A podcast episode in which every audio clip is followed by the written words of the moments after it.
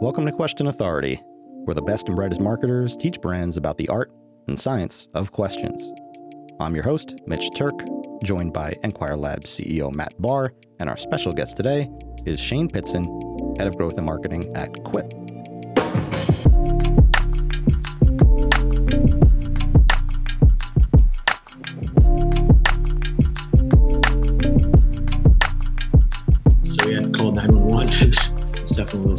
Going on, Shane? hey. We're just uh, just exchanging some war stories about passing out in bars due to dehydration. Fair enough. Everyone drink one glass of water, right? That's what they say. That's that's the dream. I'm not- I don't know if anyone's ever achieved that, but you know. Well, uh, welcome, Shane. Welcome to our layer of inquisition. So you were employee number one, right? At Quip, is that accurate to say? Yeah. So I, I just like the idea that the notion of having a brand say our first employee is going to be someone who's focused on consumer insights and growth and interacting with the customer, I think says a lot about what role your brand plays in like changing behaviors and leading people down a path to, you know, mutual benefit. So I think that's cool. yeah. No, thanks. I I thought it was cool too, especially when I got the job. And I know you guys, eh, I don't know if it's still true, but at some point, right, you guys were spending more on offline than you were on, on online advertising. Is that correct? yeah, that was and is still true at the moment. It was an interesting jump into offline. We started with audio and Podcast or radio or, or both? podcast. Yeah, started with podcasts. Our initial kind of thought going into it was like, I don't know if this is going to work because our hypothesis was that Facebook was working because our product is, you know, really well designed, and so the uh, most of our ads were very product led. It was like product as hero, kind of that Apple type of approach where product is front and center, white background. Yeah. Which is understandable because the product is is kick ass. So like it's understandable to, to take that approach. Yeah. it came to life in the offline world in a way that we didn't fully expect but Mm. it actually ties into a lot of those behaviors where the product isn't crazy expensive so you know we always make it a priority that you know every podcast host or somebody that's reading an ad has the product beforehand and it allowed people to speak about the product in a way that they were still able to communicate that this thing doesn't look like any other toothbrush you've seen but then what ended up being even more powerful than we realized was people speaking to those more personal details that are a little bit harder to put into an ad in some ways. Like you can Mm. throw in testimonial, but when it's kind of an endorser, just speaking about their firsthand experience, it is authentic and helps to make it more relatable of like, look, I got Quip and I was like, oh my gosh, I don't remember the last time I replaced my toothbrush. Like Yeah. that's something that's relatable because on average people replace their brush once every nine months Whoa. so people go people go quite a while it's just something that's like out of sight out of mind Exactly. Yeah. and so the the service element of quip you know getting that shipment every three months ultimately acts as like a behavioral like nudge or reminder You know, Christina Rubino from Right Side Up, who was on one of our episodes, was saying exactly that about one of the important hacks to getting good podcast ad and uh, good results is like definitely have to send your product to the host because, as you said, it's really the ultimate word of mouth. And word of mouth naturally solves a, a ton of the objectives that marketing is usually trying to solve, like piecemeal with different kinds of ads in the funnel. You know, you can get yeah you can nail like seven of the parts of your your value proposition as marketing objectives in one good word of mouth experience right and so to your point exactly when you can actually get the product in front of whoever it might be and they're like i i didn't know like bristles are supposed to work this way. I always buy the cheap shit and you know they don't feel like this or whatever you know stuff you would not even think of as a as a product owner right maybe to talk about. Okay so you started in in podcast ads uh, as far as exploring offline and that's what we were kind of talking about there i well i know you're using surveys in part to kind of measure that stuff is that what you were starting off with with the podcast or how else were you kind of assessing that like this was actually going to provide value as we were towing into offline we did some subway advertising with you know urls printed on the ads and um, that helped initially, but we quickly were like, there has to be a better way of, of attributing this. And, you know, we spoke with some of the team over at Harry's. You know, they walked us through some of their approach to post purchase surveys. It was like, oh, that seems like a great solve for some of this offline media that isn't uh, click based yeah. um, or cookie based. So we really prioritized, you know, getting post purchase survey up and running before we kind of really leaned into testing in the in the podcast. But then we supplement that with, you know, coupon codes and the vanity URLs. So, you know, we kind of ultimately end up toggling between last click and post purchase survey responses and then kind of weighted attribution like based on those two things. Yeah. You kind of get that freedom. Yeah, no, it that that was super valuable and kind of out of the gate with that we had a really high response rate. We tend to keep uh, you know, the first qu- question pretty consistent, which is just what brush did you use last? Yeah, yeah. And then you know how did you hear about us?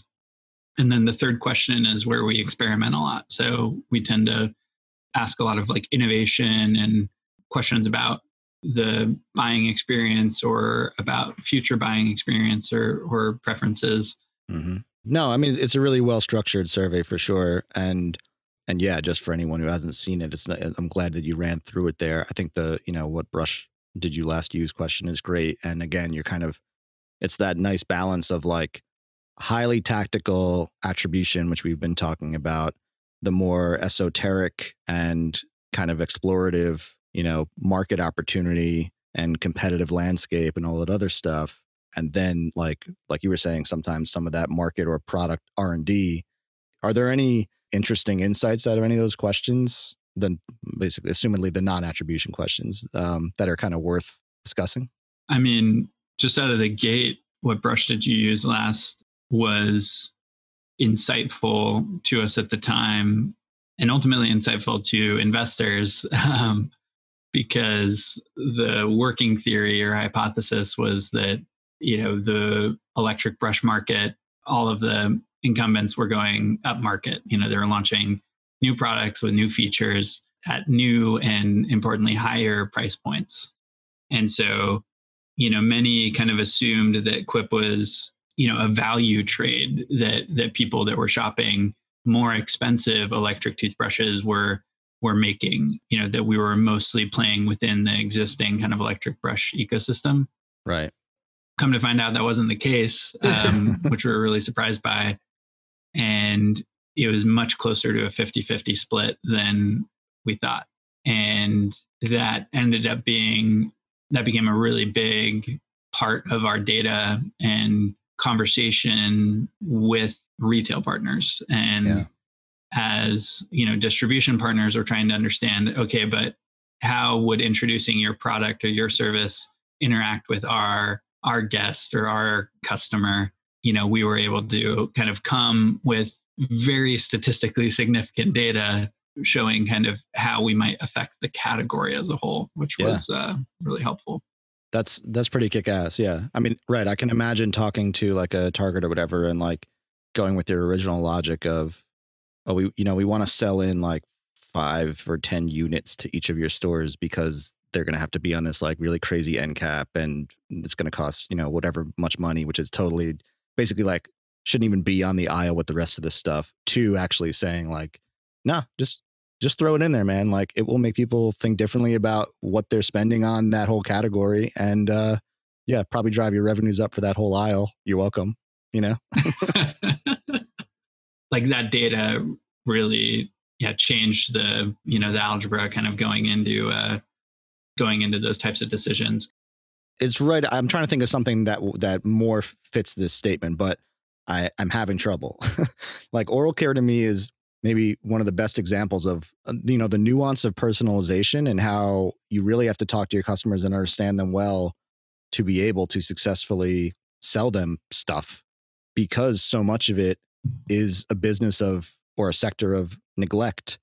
And so being able to nudge folks in the right way to say like cuz cuz you you cannot well maybe you can but i would imagine like you're not going to get the market growth that quip gets by going into like Facebook categories for targeting and saying like find me people who floss. Is like well okay sure but like find me all the people who know they should floss and are like i'm willing to do it if i can just get a couple nudges you know maybe a nice email every once in a while that tells me about the benefits or like some instruction book or even something that just looks cool on the in the damn cabinet might be enough yeah mm-hmm. but you have to you have to do that work and then that definitely involves talking to customers and getting feedback a lot of brand operators just like know how to manage a Facebook agency. Like they're not really into the whole like who is my customer. It's like, well, I don't need to know who my customer is. Facebook knows who my customer is. Yeah. Yeah. And that's been yeah, a big, big focus of ours in the last year and a half or so.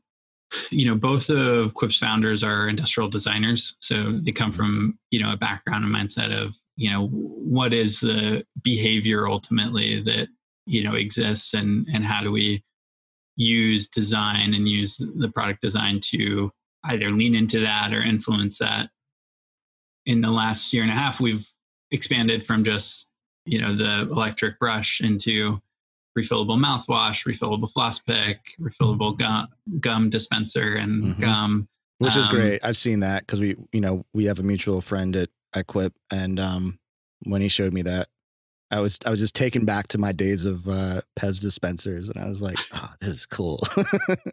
oh yeah, it's so fun. I um I was out just this past weekend. There was like eight of us, and I was like, "All right, who wants some gum?" And it was everyone was in a circle, and I just had the dispenser, and it was just like, poof, poof, poof, yeah, exactly, for sure. Shout, um, out, shout out to James, by the way. James and and the the whole Quip ID team. Oh yeah, for sure. Everybody super talented. Yeah.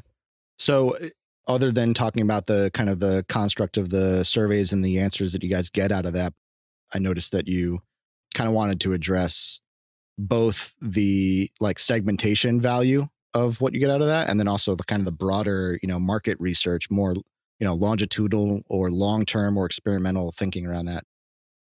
Yeah, I, I, I thought it, it might be interesting to kind of speak to the the point that Matt was bringing up at the top of uh, the hour with that kind of evolution of you know how you think about customer for us you know we were looking at doing a more in-depth segmentation of our customer and like seeking to better understand what the core like psychographics were of the quip customer and quip opportunities and especially as we're looking to continue to expand the brand we're really interested in where people were shopping Eh, you know, we built the brand as a direct to consumer brand for a lot of those behavioral things that we were talking about earlier, right? Like, mm-hmm. okay, if we make something that looks nicer, you know, a lot of pre- people don't brush twice a day, but if there's this cool object that you want to pick up and touch because it looks cool and it's on a mirror mount that's at eye level and so maybe it guilts you a little bit when you see it late at yeah, night yeah. and it's looking right at you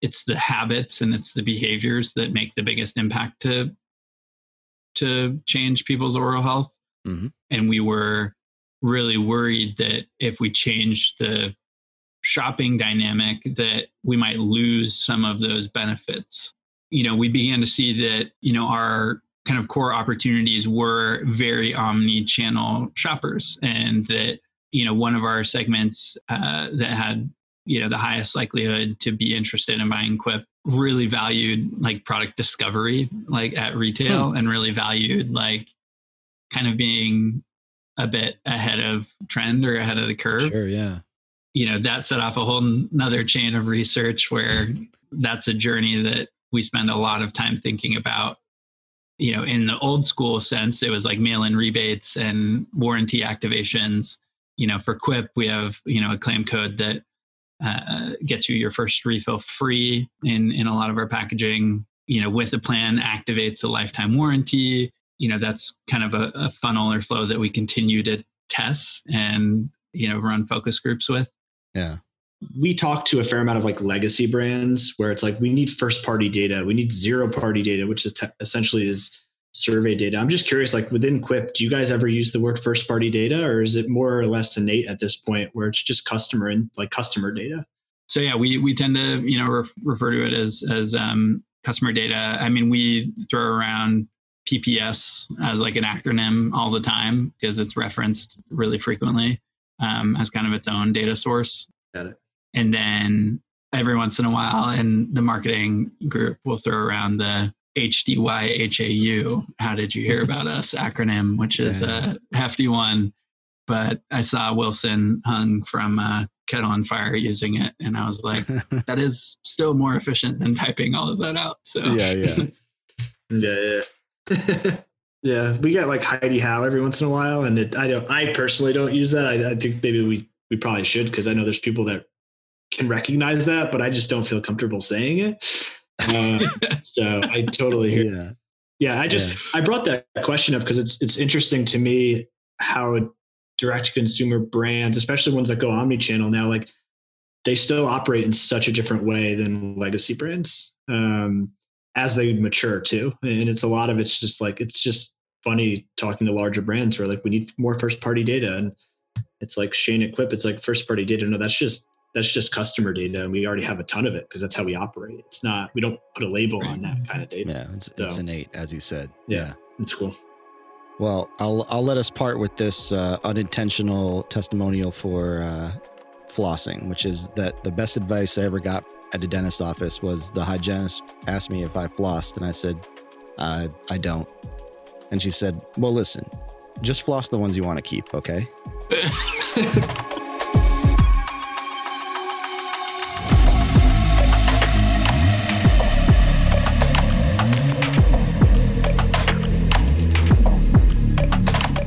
That'll do it for today. Thank you for listening, subscribing, and rating the show.